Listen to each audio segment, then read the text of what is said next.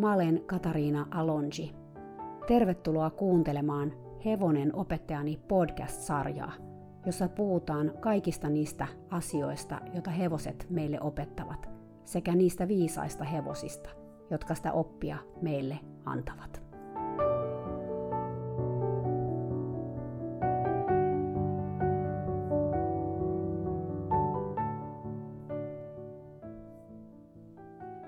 Moikka moi! Ihanaa, että sä oot taas täällä tänään kuuntelemassa. Mulla on nyt vähän haikea olo, koska mä tiedän, että tää tulee olemaan viimeinen jakso mun ja Litulavin tarinassa. Toki mä tuun varmaan Lilosta vielä puhumaan muissa jaksoissa, ja vielä nyt toukokuussa teen jakson Melissasta ja Lilosta, mutta tässä jaksossa mun oma tarina Lilon kanssa tulee päätökseen – Toisaalta, kun mä istun tässä nyt asiasta puhumassa, mä tajuan, että se tarina ei toisaalta näytä päättyvän koskaan. Koska Little Love on se suurin syy, miksi ylipäätään mä lähdin tätä podcastia tekemään. Ja teen sitä yhä. Tai syy on ehkä väärä sana. Ehkä ennemminkin Little Love on se katalysaattori, se innote ja inspiraatio tämän takana. Eikä vaan tämän podcastin, vaan oikeastaan kaiken mun hevosiin liittyvän työn takana – kaikkien niiden asioiden takana, mitä mä opetan ja valmennan ja joista mä kirjoitan ja puhun. Little Love on ikään kuin sellainen suojelusenkeli tai mun muusa, joka vie mun elämäntyötä eteenpäin, ja sen elämäntyön ytimessä on hevosten auttaminen. Mä haluan auttaa hevosia ja sitä kautta auttaa ihmisiä, koska Lilon lailla kaikki hevoset vaan odottaa, että me ihmiset nähdään ne sellaisina yksilöinä kuin ne on. Tänään mä puhun vähän lisää hevosen ja eläimen eutanasiasta eli lopettamisesta. Se on aihe, joka ei todellakaan jätä kylmäksi ketään, joka on koskaan eläimen omistanut, etenkään jos on itse joutunut kohtaamaan tämän asian. Ehkä sä oot ollut paikalla, kun eläin lopetetaan, ehkä et, mutta helppo tämä aihe ei ole koskaan. Mä haluan myös kertoa siitä päivästä, kun Little Love lähti tästä meidän maailmasta ja siirtyi toiseen ulottuvuuteen, sateenkaaren taakse, niin kuin jotkut sanoo tai laukkaamaan hevosten esi-isien laumaan. Toisaalta puhutaan myös hevosen laittamisesta kuoppaan. Tai kun mä olin lapsi, sanottiin, että se lähtee makkaratehtaalle, mikä kuulostaa jotenkin ihan kamalalta tavalta puhua tästä asiasta, mutta mikä myöskin on ihan arkipäivää. Hevosia menee teuraaksi maailmassa päivittäin, ja joskus niiden lihaa käytetään ruokana, ihan niin kuin monen muunkin eläimen. Mä haluan myös purkaa vähän mun ajatuksia tästä aiheesta – ja teen sen nimenomaan Lilon tarinan kautta, koska mä tiedän, että se, miten päätös Lilon kuolemasta tehtiin, voi tuntua monesta aika erikoiselta, tai se voi herättää paljon kysymyksiä. Joten mä haluan selittää asian niin, että sä toivottavasti ymmärrät. Koska mä tiedostan siis, että tämä ei ehkä ole se perinteinen tapa, millä hevosen lopettamispäätös tehdään. Mutta puhutaan siitä hetki, siis siitä päätöksestä. Se voi olla eläimen omistajan elämässä sen maailman vaikein asia tehdä, se päätös. Milloin sitä voi tietää, että on, oikea hetki? Ja onko oikeata hetkeä? Ja jos on, kenen kannalta se on oikea? Jos ihmisellä on esimerkiksi kriteerinä se, että hevosella pitää pystyä ratsastamaan, ja sitten sillä ei yhtäkkiä terveydellisistä syistä enää voikaan, tämä päätös on tavallaan ehkä helpompi, koska sille on asetettu selkeät raamit, eli se ratsastus.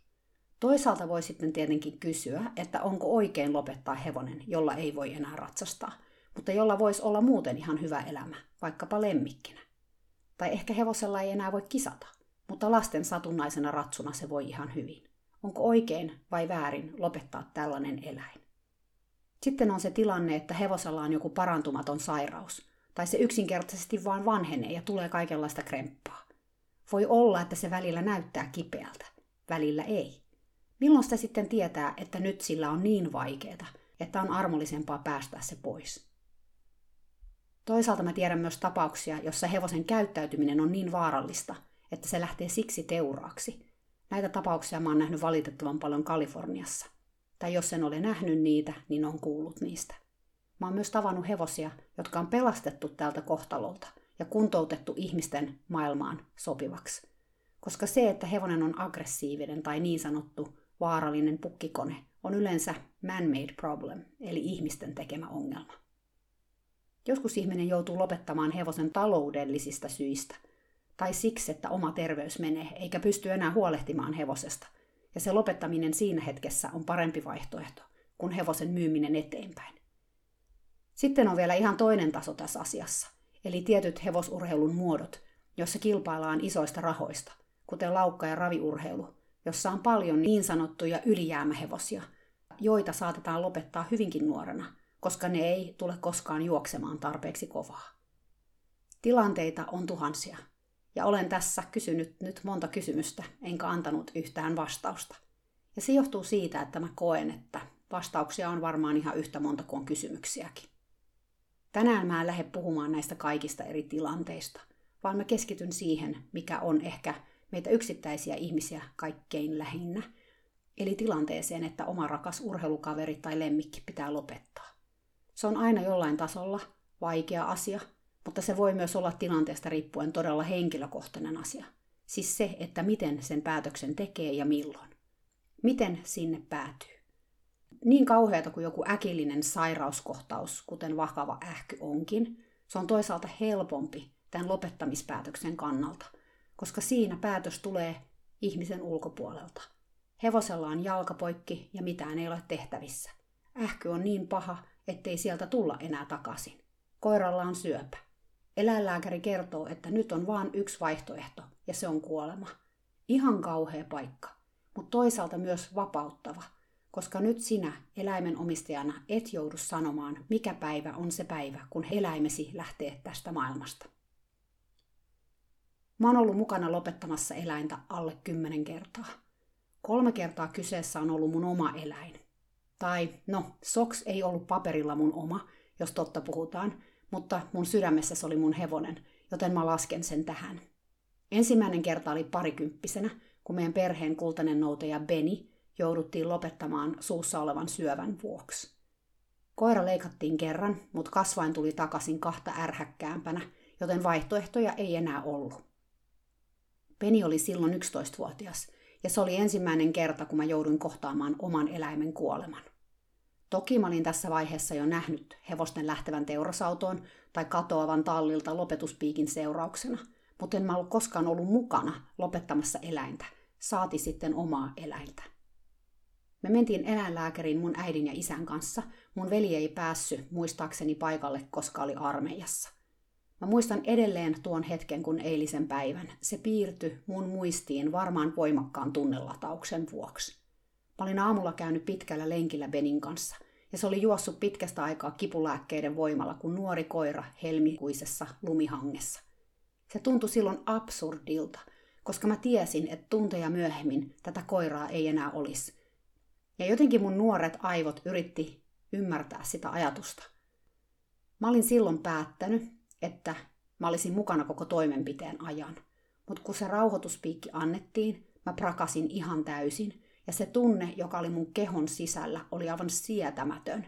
Musta tuntui, kun mun jokainen solu olisi ollut tulessa tai vereslihalla ja pyrkinyt jotenkin pintaan mun ihon läpi.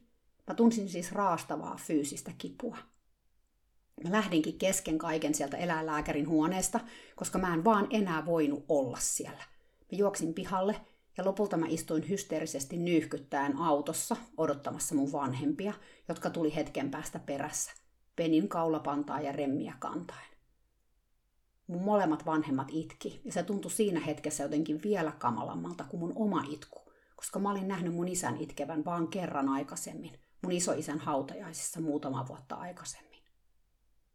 Tuo päivä jäi kummittelemaan mun mieleen pitkäksi aikaa, koska mä koin jotenkin pettäneeni Benin, kun mä en kestänytkään loppuun saakka. Mä en edes tiedä, mistä tämä ajatus tuli, mutta se asettui mun mieleen eikä suostunut lähteä sieltä pois. Ehkä mä olin jotenkin pettynyt itseeni, kun mä en kestänyt loppuun saakka, kun Penillä ei itsellään ollut mahdollisuutta sellaiseen valintaan. Tämä koira oli aina tukenut mua mun elämässä. Miksi mä en sitten tukenut sitä sen viimeisellä hetkellä? Tällaisia ajatuksia ja itsesyytöksiä mulle tästä tilanteesta tuli, mikä nyt jälkeenpäin ajatellen oli mun mielestä sit loppujen lopuksi aika turhaa. Siis ymmärrettävää kyllä, mutta turhaa. Mä en usko, että Beni haluaisi, että mä kuluttaisin energiaa itseni piiskaamiseen siitä, että mun tunteet oli mulle vaan liikaa siinä tilanteessa. Se ymmärtäisi, niin kuin se aina ymmärsi. Niin kuin eläimet aina ymmärtää. Vaikka me ihmiset tehtäis mitä, mä en usko, että eläimet tuomitsee meitä tai arvottaa meidän tekemistä samalla lailla kuin me ihmiset tuomitaan ja arvotetaan omaa ja toistemme tekemistä. Se onkin eräs eläinten opetuksista meille. Tai mä ainakin koen, että se on eräs, mitä mä oon eläimiltä oppinut. Ja asia, jossa mä pyrin ottamaan niistä mallia, niin vaikeata kuin se joskus onkin. Etten mä arvottaisi ja tuomitsis mun omaa tai toisten tekemistä. Se on todella vaikeeta ja ehkä sellainen läpi elämän jatkuva asia, jota mä tuun työstämään. Onneksi mun ympärillä on jatkuvasti eläimiä, etenkin hevosia, jotka näyttää tässä asiassa mallia. Soksin, sen meidän vikelyshevosen kanssa, päätös oli lopulta todella helppo. Eränä päivänä mä vaan heräsin ja mä tajusin soittavani eläinlääkärille. Mä en osaa sitä muuten selittää, kun mä vaan tiesin, että nyt oli aika. Sokshan sairasti peräsuolen syöpää ja loppujen lopuksi kävi niin, että sinä aamuna, kun klinikalta oli varattu aika, sillä oli ensimmäistä kertaa suuria vaikeuksia ulostaa. Jos sitä aikaa ei olisi ollut jo valmiina, mä olisin sellaisen soittanut siltä istumalta. Vaikka eläimen lopettaminen ei ole koskaan helppoa, se on ehdottomasti helpompaa, kun sä tiedät sataprosenttisella varmuudella, että sä teet oikean asian. Ja sehän se vissiin tässä se vaikein asia onkin. Vastata siihen kysymykseen, että onko tämä oikein. Onko liian aikasta? Entä jos tämä ei olekaan se hetki, kun eläimen tulee lähteä, kun se haluaa lähteä? Entä jos mä oon väärässä? Soksin tapauksessa se varmuus oli olemassa ja mä uskon, että siksi mä osasin jotenkin suhtautua siihen paremmin, kun sitten pari vuotta myöhemmin, kun kyseessä oli mun ensimmäinen oma koira, eli Novaskotian noutaja Dante. Sen viimeisistä hetkistä ja sen päätöksen tekemisen vaikeudesta mä puhuinkin jo Dakinen jaksossa. Dantellahan oli lähinnä nivelrikkoa lonkissa, eli hitaasti ja varmasti etenevä sairaus, joka ei itsessään tappaisi sitä, mutta mikä pikkuhiljaa muuttuisi kivuliaammaksi ja kivuliaammaksi. Mä kerroin jo silloin Dakinen jaksossa, että mä tempoilin sen päätöksen kanssa pitkään. Lopulta mun mielestä liian pitkään. Tai ainakin siltä tuntui sit jälkeenpäin. Että mä ollut ihan nähnyt mun koiran oikeata tilaa. Tai halunnut nähdä millaisia kipuja sillä oli lääkkeistä huolimatta. Ja se tuntui suunnattoman vaikealta jälkeenpäin. Siis etten mä ollut nähnyt sitä. Jälleen kerran mä arvotin mun omaa tekemistäni ja elin itsesyytöksissä, että miksi mä olin vetkutellut asian kanssa. Miksi mä en ollut vaan pystynyt tekemään päätöstä. Mun miehestä ei ollut juuri tässä vaiheessa apua, koska hän oli halunnut vältellä tapahtumaa vielä enemmän kuin mä. Kun se vihdoin oli ohi ja koira oli lopetettu ja me oltiin aivan tolaltamme molemmat, mun mies sanoi mulle vihasesti, että meille ei sitten tule enää ikinä toista koiraa, koska hän ei halua tuntea koskaan enää tällaista raastavaa tuskaa ja surua, niin kauhea paikka Danten lopettaminen oli hänelle. Ja olihan se kauhea paikka.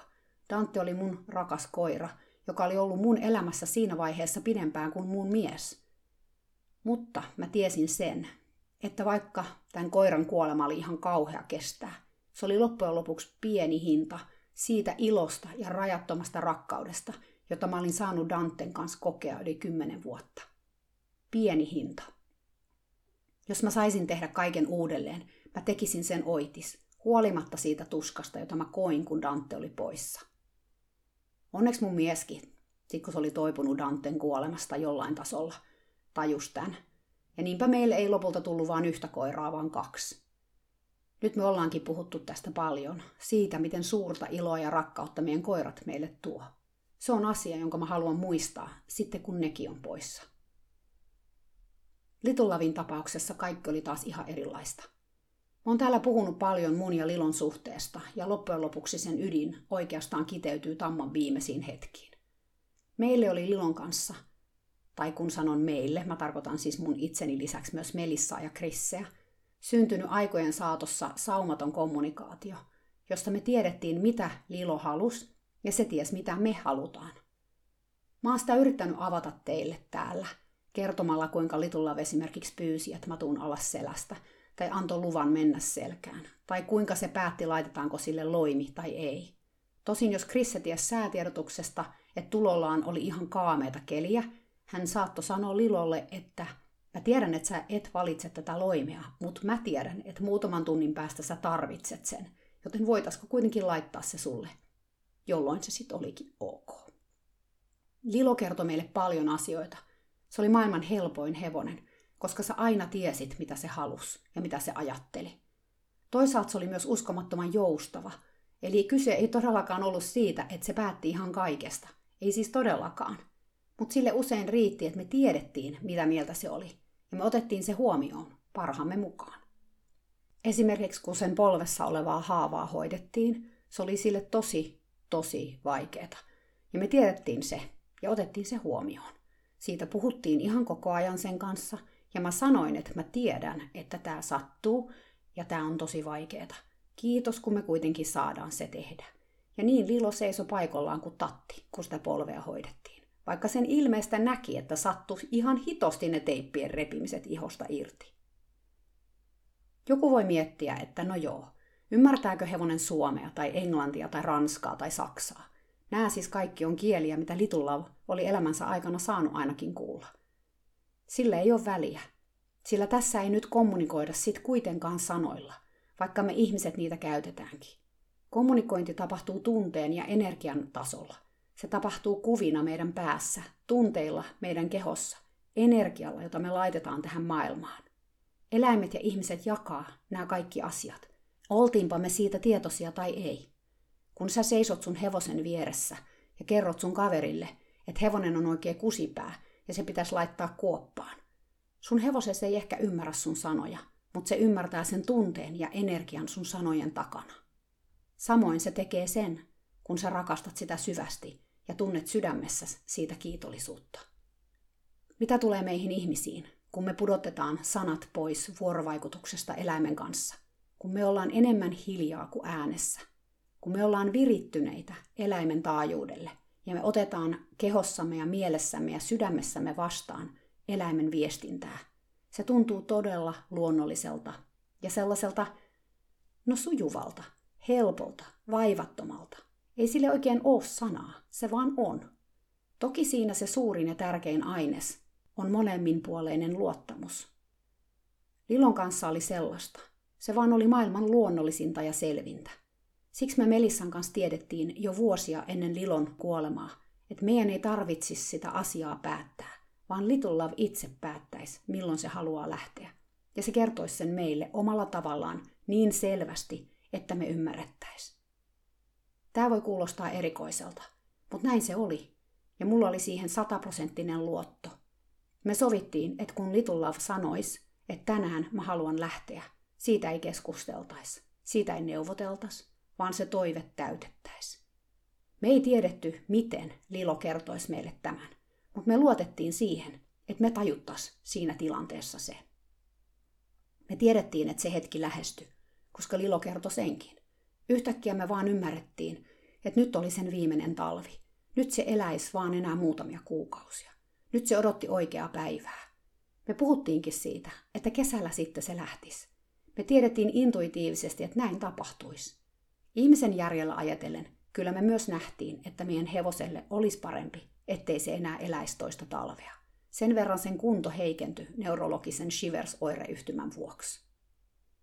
Tähänkin on pakko vielä sanoa se, että kun vuosia aikaisemmin me ymmärrettiin, että Lilolla oli tämä oireyhtymä, me oltiin tietynlaisten valintojen edessä – Mun hyvä ystävä, joka on hevosfysioterapeutti ja osteopaatti, sanoi mulle, että nyt olisi tärkeää ratsastaa liloa, tai ainakin jumpata sitä ja vahvistaa sen lihaksistoa, koska mitä vahvempi se olisi, sen pidempään se eläisi tästä oireyhtymästä huolimatta. Et kun säkin, Katariina, oot ihan taitava ratsastaja, sä voisit todella auttaa Litulavia ratsastamalla sitä oikein ja jumppaamalla sitä maasta käsin. Näin sä saisit sille elämään ehkä lisää vuosia. Tämä oli ehdottomasti totta, ja mä tiedostin sen täysin. Mutta samalla mä tiedostin sen, että jos mä lähtisin tekemään näitä asioita, mä alkasin ratsastaa tavoitteellisesti, alkasin jumppaamaan kentällä maasta käsin. Siis tavoitteena se, että mä ylläpitäisin Lilolla tietynlaista lihaskuntoa. Samalla mä pyytäisin sitä tekemään asioita, joita se vihas eniten maailmassa. Kaikki ne sen vanhat traumat ja sitä kautta tulevat haasteet olisi taas siinä meidän edessä – Toki niitä oli työstetty, ja mä osasin olla huomaavainen ihan eri lailla, mutta mä tiesin, mitä se siitä kaikesta ajatteli, koska se oli moneen kertaan kertonut sen mulle. Se tuntui siis totaalisen väärältä, ja sen tekeminen olisi rikkonut kaiken mun ja Little Lavin väliltä. Ihan kaiken. Mä voin rehellisesti sanoa, että tämä vaihtoehto ei käynyt edes mun mielessä. Okei, ehkä tämä kuulostaa jonkun mielestä edesvastuuttomalta. En mä tiedä. Joku voi ajatella, että koska me ollaan vastuussa hevosista, me tiedetään, mikä niille on parasta. Ja jos se tarkoittaa, että me tehdään sellaisia asioita, joista ne ei pidä, niiden pitää kestää se. Ja toki jos kyseessä on esimerkiksi haavanhoito, mä itsekin ajattelen näin. Mutta tässä ratsastusasiassa mä valitsin mun hevosen mielenterveyden. Eli tilanteessa oli vaakakupissa kaksi asiaa. Toisessa kupissa oli hevosen fyysinen terveys ja sitä kautta ehkä sen elinikä. Ja toisessa oli sen mielenterveys, sen elämänlaatu ja sitä kautta myös meidän ihmisten suhde siihen. Mä valitsin mielenterveyden, vaikka se sitten tarkoitti sitä, että mun hevosen elämä tällä planeetalla oli ehkä lyhyempi. Mutta se oli onnellinen lyhyempi elämä. Se oli se elämä, jota se halusi elää, ja se riitti mulle.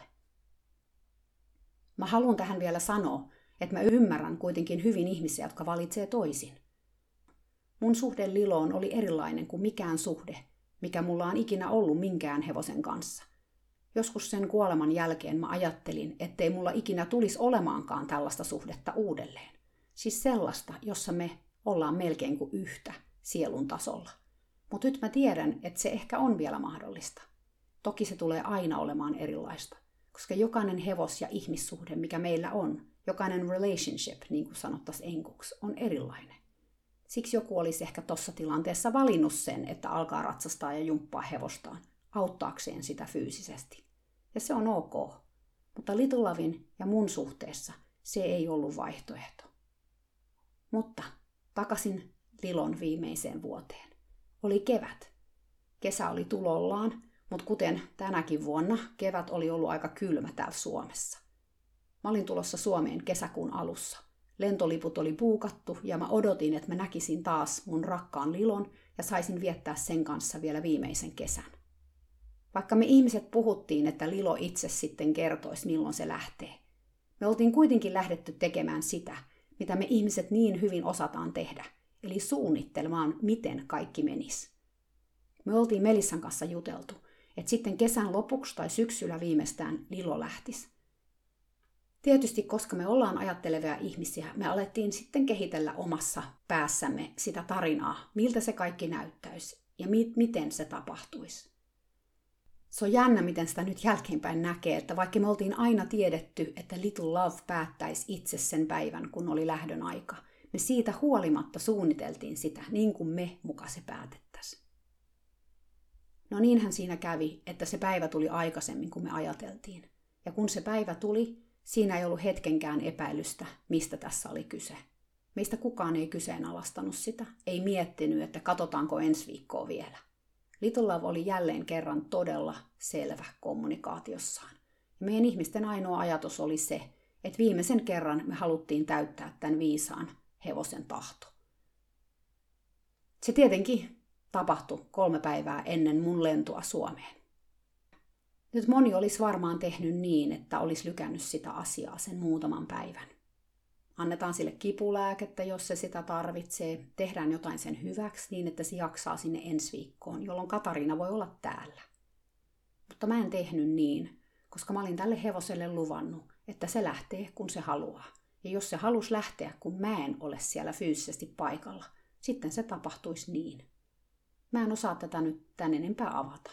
Se vaan oli näin. Mutta, koska mä en itse ollut paikalla – Mä annan nyt Krissen ja Melissan kertoa siitä päivästä. Tässä nyt ensin Krissen kertomana sen päivän tapahtumat. No puhutaanko me siitä viimeisestä päivästä? No voidaan me puhua, joo. Se oli hieno päivä omalla tavalla. Oli, oli kyllä. Se taisi olla ensimmäinen kesäpäivä. Mm, oli, joo. Että oli ollut ihan kaamea keli. Niin se alkukesä oli ollut tosi kylmä. Siis sille, että vaikka oli niin kuin kesäkuu, niin oli tosi kylmää. Että oli semmoista sateista ja kylmää ja kosteita, semmoista viileitä, vaikka nyt ruohokasvoja, ne oli laitumella ne hevoset ollut kyllä jo varmaan yli kuukauden. No kyllä ne aina sinne menee jo toukokuun puolella. Ja oli ne silloinkin mennyt, mutta et ei ollut semmoista varsinaista niin kuin kesän fiilistä tullut vielä sinä kesänä ollenkaan. Tonkin odotettiin, että, mm. että se kesä tulisi niin kuin ihmiset ainakin odotti. Hevosille tietysti se viile oli kiva, koska ei ollut mitään paarmoja eikä kärpäsiä niin paljon, eikä oli ne päässyt sinne laitumelle, mikä niille oli niin kuin kuitenkin, mikä on kesässä nyt tärkeintä, niin on päästä sinne laitumelle. Ne oli ne siellä ollut jo kuukauden. Kyllä. Mutta siinä oli jännä siinä jo edellisessä illassa, vaikka en mä silloin niin kuin tajunnut, että se tulee kuolemaan seuraavana päivänä. Ne lähti niin kuin latoa sieltä, meillä on siis kolme hehtaaria sitä laidunta. Ja ne oli siellä ihan ta- takareunassa ja sitten monesti niitä huudeltiin siinä vaiheessa. Ne ei ollut siellä niinku yötä päivää vielä. Että niitä huudeltiin niinku yöksi sinne ylös tai ainakin syömään vatiruokia sinne ylös. Ja sitten kun niitä, mä huusin niitä, niin ne lähti latoa sieltä kaukaa, siis semmoisen 300-400 metrin päästä aivan täysin. Ja ne on molemmat tosi nopeita hevosia. Ja ne tuli sieltä ihan hirveän kovaa. Ja siinä puolessa välissä laidunta mä näin, kun Lilo niin kuin se takaosa niin kuin nyykähti silleen. Mm. Jotenkin mä muistan sen hetken tosi selvästi, kun mä katsoin, niin kuin, että oh shit, että nyt niin kuin jotain tapahtui. Mm. Mutta se tuli sitten loppumatkaan kuitenkin niin kuin ihan isoa ravi sinne ylös, se on semmoista loivaa ylämäkeä. Ja se oli ihan ok. Mä katsoin sen jalat ja mä katsoin sen mm. selän ja siellä ei ollut niin kuin mitään sellaista niin kuin ulospäin näkyvää, että sillä olisi niin kuin pasahtanut joku jänne tai irronnut joku ligamentti sen perussairauden takia tai tapahtunut mitään sellaista. Se ei ollut mitenkään kipeän niin kuin näköinen. Et se söi ne ruuat ja se ilta oli ihan tavallinen. Niin kuin, mm. Että ne jäi sinne ylös sitten ja sai varmaan kuivaheiniä ja jäi sinne, että se oli varmaan nukkunut siellä. Niillä oli siinä vaiheessa aina kuitenkin vielä ne olkipedit siellä alkukesästä, että se oli varmaan nukkunut siellä ihan normaalisti. Että siinä ei ollut niin kuin silleen siinä illas kuitenkaan mitä erikoista, paitsi että mä tajusin sen hetken että mm. nyt jotakin, niin kuin, jotain tapahtui. Mutta ennen kuin se niin kuin, prakas sinne tavallaan se sen selkä tai jalka, niin mä ajattelin, että se valtava ilo, mikä niillä oli. Että se oli mm. jotenkin semmoinen, niin kuin, että, että se oli jotenkin niin täynnä semmoista elämää ja semmoista iloa se niiden mm. tuleminen sieltä. Mm. Sitä oli, se on jäänyt mulle hirveän hyvin mieleen, kun ne lähti Joo. sieltä tulemaan. Ja jotenkin sitten se hetki kuitenkin, kun mä tajusin, että, että nyt tässä ei mennyt kaikki niin kuin niin, hyvin kuitenkaan. Joo. Ja sitten seuraavana aamuna niin tontin omistaja niin tuli hakea sua. Joo, me niin kuin aina edelleenkin vuorotellen aina aamutalleja tavallaan, tai aamuvuoroja, aamuruokintoja tehdään Sarin kanssa, niin sitten Sari oli jo menossa sitten niitä hevosia varmaan niin päästään laitumelle, tai mitä me nyt silloin aamulla oltiin siihen aikaan kesästä puuhaamassa, mutta, tai hakemassa niitä ylös jotenkin kuitenkin, mutta et, et sitten se tuli hakemaan mua tosi hätääntyneenä, ja jotenkin vähän ehkä sitä itketti, että et Lilo ei nouse. Että Lilo mm. oli siellä laitumella, se olisi voinut katsoa, että se nukkuu, että se lepää. Mutta Sari niin tajusi, että se ei nouse. Ja Veller oli sitten jo niin kuin ylhäällä, niin kuin jalkeilla. Joo. Ja sitten mä tulin sinne, siinä on se mäki, mä kävelin sitä mäkeä vähän alasta ja Veller tuli mua vastaan. Sitten mä jotenkin tajusin, että nyt, nyt se niin kuin aikoo päättää elämänsä, että tavallaan sen elämän kulku, niin kuin Lilon elämän kulku on tullut nyt päätöksensä. Että se onkin nyt tämä hetki tässä tänään. Mm. Ja se oli ensimmäinen, sen kesän ensimmäinen lämmin kesäpäivä. Että oli semmoinen lämmin aurinkoinen aamu ja aurinko paistoi ihan pilvettömältä taivaalta varmaan aikaa kertaa tosi pitkä aikaa. Ja oli lämmintä. No sä soitit sitten Melissalle. Mähän olin tässä vaiheessa Kaliforniassa ja mulla oli kolmen päivän päästä lento mm. Suomeen. Päätitte siinä puhelimessa, Joo. että eläinlääkäri soitetaan nyt. Joo. Ja Melissa soitti mulle. Niin mä sanoin heti, että jos Lilo haluaa lähteä tai kun mä tiesin mm. heti, että nyt se, mm. nyt, nyt se haluaa lähteä. Että tämä on nyt se, se merkki ja sillä sipuli, että eläinlääkäri vaan paikalla. Siinä hetki meni ennen kuin se tuli ja Lilo taisi nousta pystyyn sit siinä. Joo, se nousi niinku itseksensä pystyyn, että se nyt oli kuitenkin, se oli päivystys, eläinlääkäri, että ei mitään sille ihmeellistä, mutta kyllä siinä varmaan yli tunti meni, puolitoista tuntikin saattoi mennä. Ja Melissa ehti jo sitten ihan hyvin ajaa niin kuin kanssa sinne paikalle, mutta ennen kuin Melissakaan oli tullut paikalle, niin Lilo oli noussut, noussut seisoo ja käveli. Ja tota, ei, ei siitä silleen niin kuin ulospäin näkynyt mitään, että se olisi jotenkin ollut ihan kolmijalkainen tai mm-hmm. takapää olisi mennyt alta. Että se käveli aika samalla tavalla kuin mitä se oli kävellyt edellisen kuukauden. Että ei se ollut mitenkään merkittävästi huonompaa se, se mm. liikkuminen tai oleminen tai jotenkin, että sillä olisi ollut mitään kipuja, koska se oli ehkä tuossa sairaudessa, mikä sillä oli, niin kuitenkin onni, että se ei ollut mikään kivulias sairaus. Mm. Että se ei niin kuin, vaikka se talvi oli vaikea, että se tasapaino heitti ja se oli epävarmasti käveli vähän niin kuin olisi ihmisellä Parkinsonin tauti, sen tyyppistä mm. vapinaa ja muuta, mutta ei se koskaan niin kuin mikään kipuilme naamalla siellä seissy. Niin, vaikeinta oli vaan niin kuin just vuoleminen ja tämmöiset, niin kuin, että jalkojen nostot Joo, ja kaikki oli. tämmöinen oli sille vaikeaa. Ja paikallaan seisominen niin kuin esimerkiksi Joo. betonilla tai liukkaalla liikkuminen, Joo. että se niin kuin oli epävarma niin kuin mm. askelistaan ja siitä niin. kävelystään. Ja muiden hevosten kanssa siis niin kuin, tiedätkö, tavallaan se liikkuminen pois tieltä tai Joo. semmoinen Joo. Niin kuin, nopeat liikkeet. Joo. Ja sitten ne kulki siinä laitumella, me päästettiin se Roosa siihen vielä, joka ei ollut yöllä ollut siellä laitumella, semmoinen meidän Setlannin poni, joka oli Lilo ja Vellerin niin kuin, tavallaan lapsen lapsi. Ne piti sitä semmosena, että me ollaan, ne on vähän niin kuin mummo ja pappa, Lilo ja Veller sille Roosalle. Roosa meni sinne laitumelle. Ne sai siellä olla, olla yhdessä vähän aikaa. Ja tota, sitten se eläinlääkäri tuli ja se oli sattu olla jotenkin ihana tyyppi. Me ei oltu nähty sitä koskaan aikaisemmin niin kuin meistä kukaan. Se oli semmoinen nuori tyttö, mutta se oli jotenkin semmoinen tosi ihana. Semmoinen mm. hienotunteinen ja ei liian puhelias. Ja se oli jotenkin semmoisella, hartaus nyt on jotenkin hassu sana, mutta mm. semmoisella hartaudella suhtautui siihen sen hevosen lopettamiseen hyvin arvokkaasti niin, ja se... rauhallisesti. Joo. Sitten me haettiin Roosa siitä pois ja mä otin Vellerin riimunnaruun ja sitten me talutettiin niitä sinne laitumelle päin takaisin, koska sieltä oli sitten, niin kuin, miten me oltiin ajateltu, että mihin ne siis haudataan. Ja Melissa oli siinä sen kanssa ja, ja minä ja se eläinlääkäri. Ja, ja kaikki meni tosi rauhallisesti. Mm. Tosi kauniisti ja rauhallisesti ne lääkkeiden antoja, sen kanyylin laittoja ja se kävi makaamaan ihan iteksensä ihan rauhassa, ei se kaatunut eikä mm. mitenkään dramaattisesti tapahtunut mitään. Se oli kaikki tosi sellaista rauhallista ja kaunista. Se eläinlääkäri oli paljon hiljaa, se ei ollut semmoinen, joka omaa jotenkin ahdistusta saisi purkanut niin kuin puhumalla. Et se oli mm. aika hiljaa siinä. Ja kertoi vaan, mitä tapahtuu. Ja Veller oli siinä, mä sitten niin kuin päästin sen siitä riimusta pois. Mä ajattelin vaan, että se tulee niin kuin Lilon seuraksi, että olisi varmaan tullut vapaanakin, mutta mä nyt ajattelin varmistaa sen, että ei tuu sit mitään mm. hässäkkää, koska kuitenkin halusin, että se menee tosi sille rauhallisesti ja mm. harmonisesti se kuoleminen, ettei siinä tuu mitään viime hetken mitään paniikkeja Paniikke. kellekään. Mutta sitten mä päästin, kun Lilo makas, mä päästin sitten Vellerin niin kuin vapaaksi ja se jäi siihen seisoo. Seisoo. Ja siinä oli hirveä semmoinen koskettava hetki, oli sitten sellainen, kun siellä eläinlääkäri niin stetoskoopilla kuunteli niin kuin Lilon sydäntä ja sanoi, että nyt me ei mene enää kauaa. Tilo oli ihan silmät kiinni ja se hengitys oli jo semmoista ihan kevyttä. Ja jotenkin se tuntui jo niin kuin aika kuolleelta tavallaan. Ja sitten sanoi, että ei mene varmaan enää kauaa, että sen sydän lyö tosi, tosi hitaasti ja heikosti.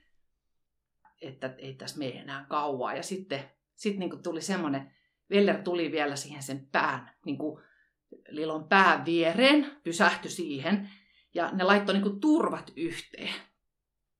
Hän hetken aikaa hengitti niinku yhdessä siinä.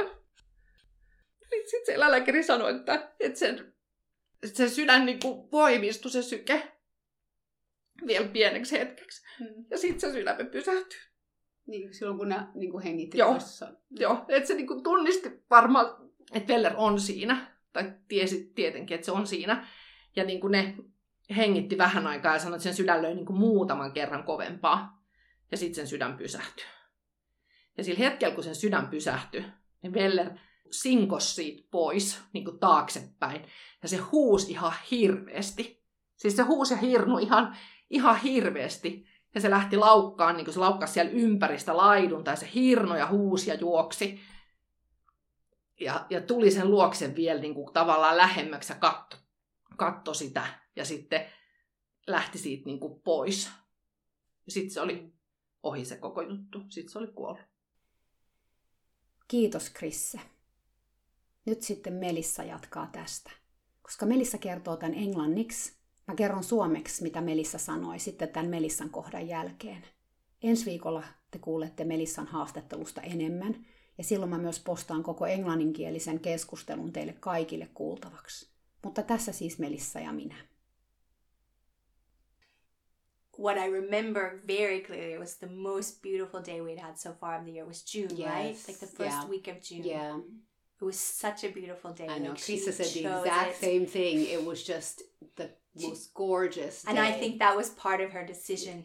I Yeah. believe that. yeah, Krista can probably tell better about what happened around the whole euthanasia. What do you call it? When we Yeah, when we gave her the, the yeah. shot. yeah, Because I was of course focused on Little Love, but what I remember is we went we went into the back pasture because we knew that that was where she was going. We had decided where she was going to be buried, right near the forest, and um, we went there. And Veller came with us. yes, And Krista came with us. And Krista had asked me at some point, like, do you want me to go away so you can be alone? And I, I think I remember saying, no, I want you to be here because I felt that Krista was just as important yes. as I was there. Yeah. You know, she, it was her horse too. Yeah, she was. eyes. Yeah, she was part of it. Yeah. Yeah. And Wendler went away at some point. I think he just, he needed some space. Yeah. And so they gave her the shot, and I, this is something I had never experienced before. I'd never, I'd done it with a dog, but I'd never done it with a horse.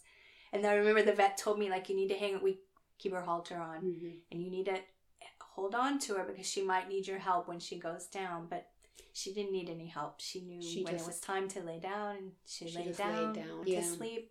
It was as sad as it was for me to lose her, for all of us to lose her, and for Veller to lose her, and for her to be gone from the world. It is one of my favorite days of my life because it was it's the most authentic day I have ever like Grise and I were mm. there for each other. Yeah. Veller was there for us. We were all there for each other and, and just like there weren't a lot of words spoken, but I still feel like we were communicating so fluidly. It was just so real and how it was supposed to be. Like I wish every day could be like that. Not that people would die. yeah, but I understand what you mean. You're in your. There was You're no, in there- your true self. You're in your true self. Yeah. There were no egos. There were no expectations of anything. Yeah. It was just everybody being there for her and then everybody being there for each other. a lot of love. Yeah, it was just love and caring and empathy and compassion and all those wonderful words were just alive. Yeah. I wish you could have been there, but I know. I mean, in a way, I understand why I Mm, wasn't. Me too. Yeah. you know i think my you know because i feel like harder than that day was the day when i left to california Yeah. you know like Yeah. years before that already and that was my letting go i would i guess i would say mm. i can't even remember because i know we talked on the phone I think I called you or you called me after she had had this, this the injections Yeah. and she went down and I think she was still breathing really slowly but we were Yeah. talking as she went. Yeah, I don't know if you remember it. Krista was talking about it. So her heartbeat was slowing down. Yeah.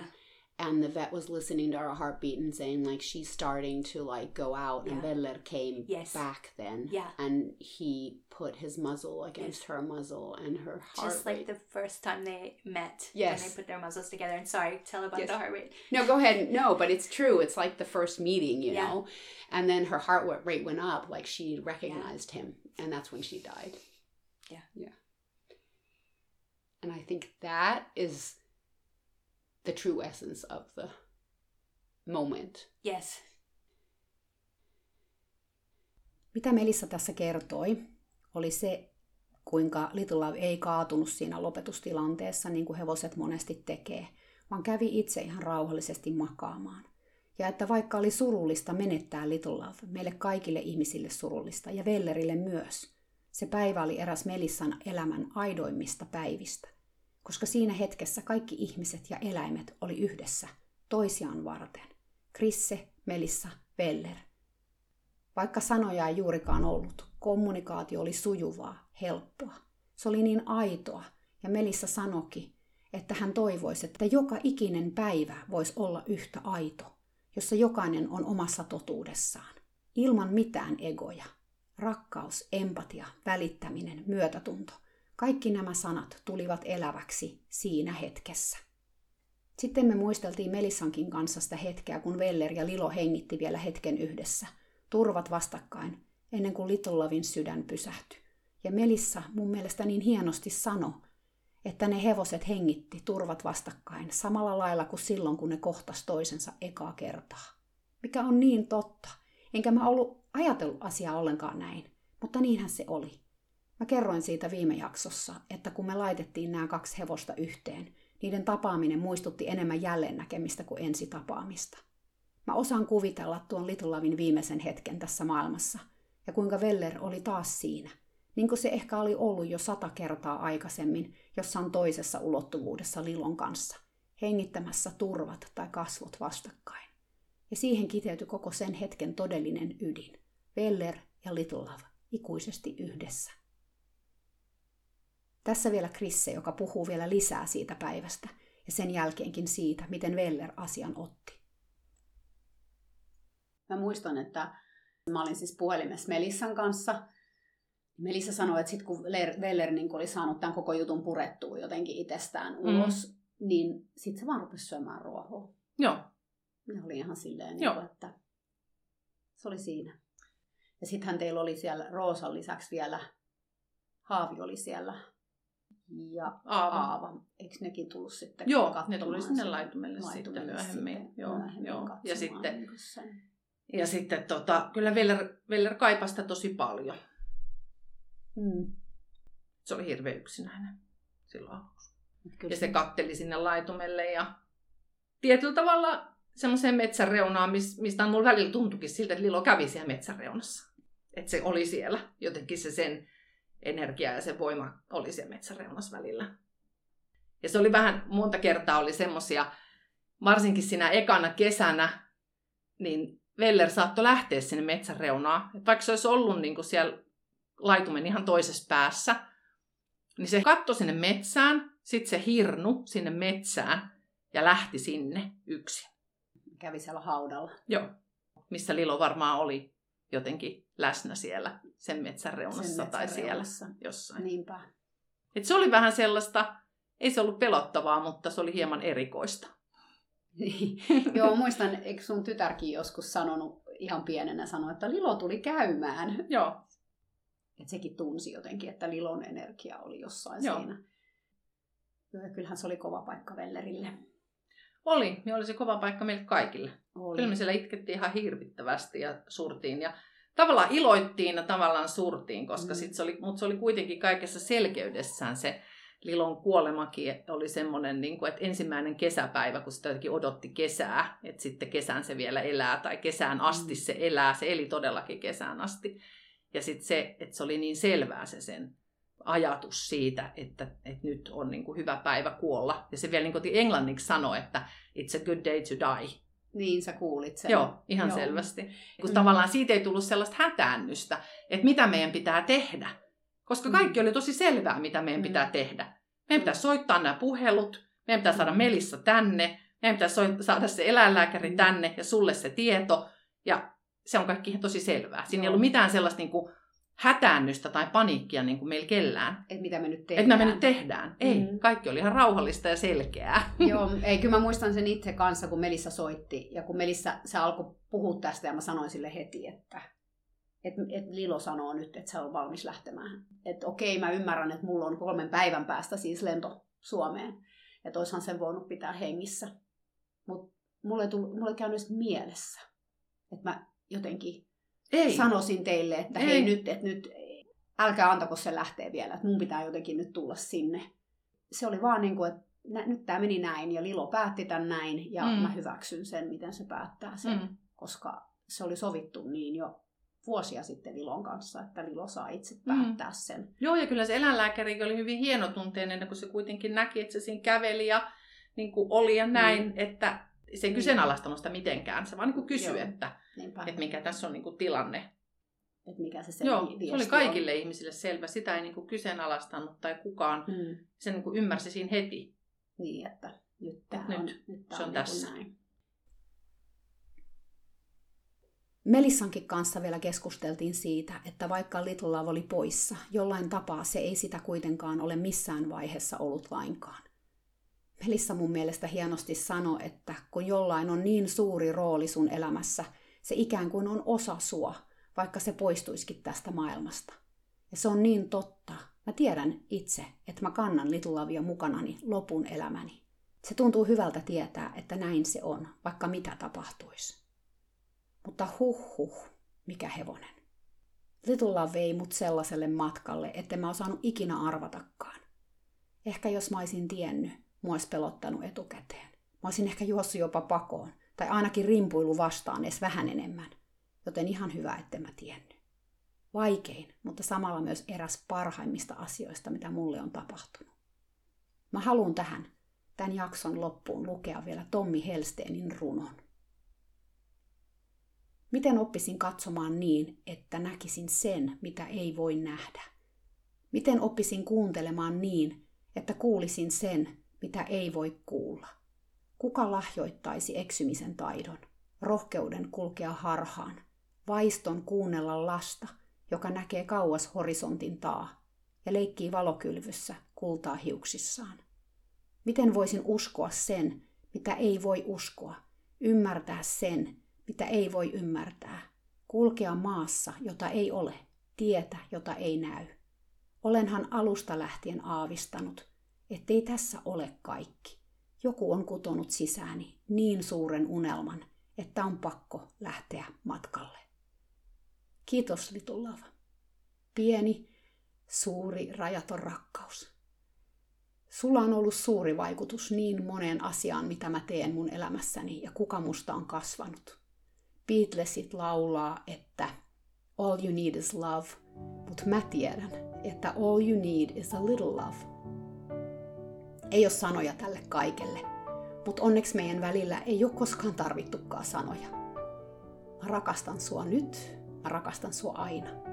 Mutta senhän sä jo tiedätkin, ja oot aina tiennyt, mun viisas rakas opettajani.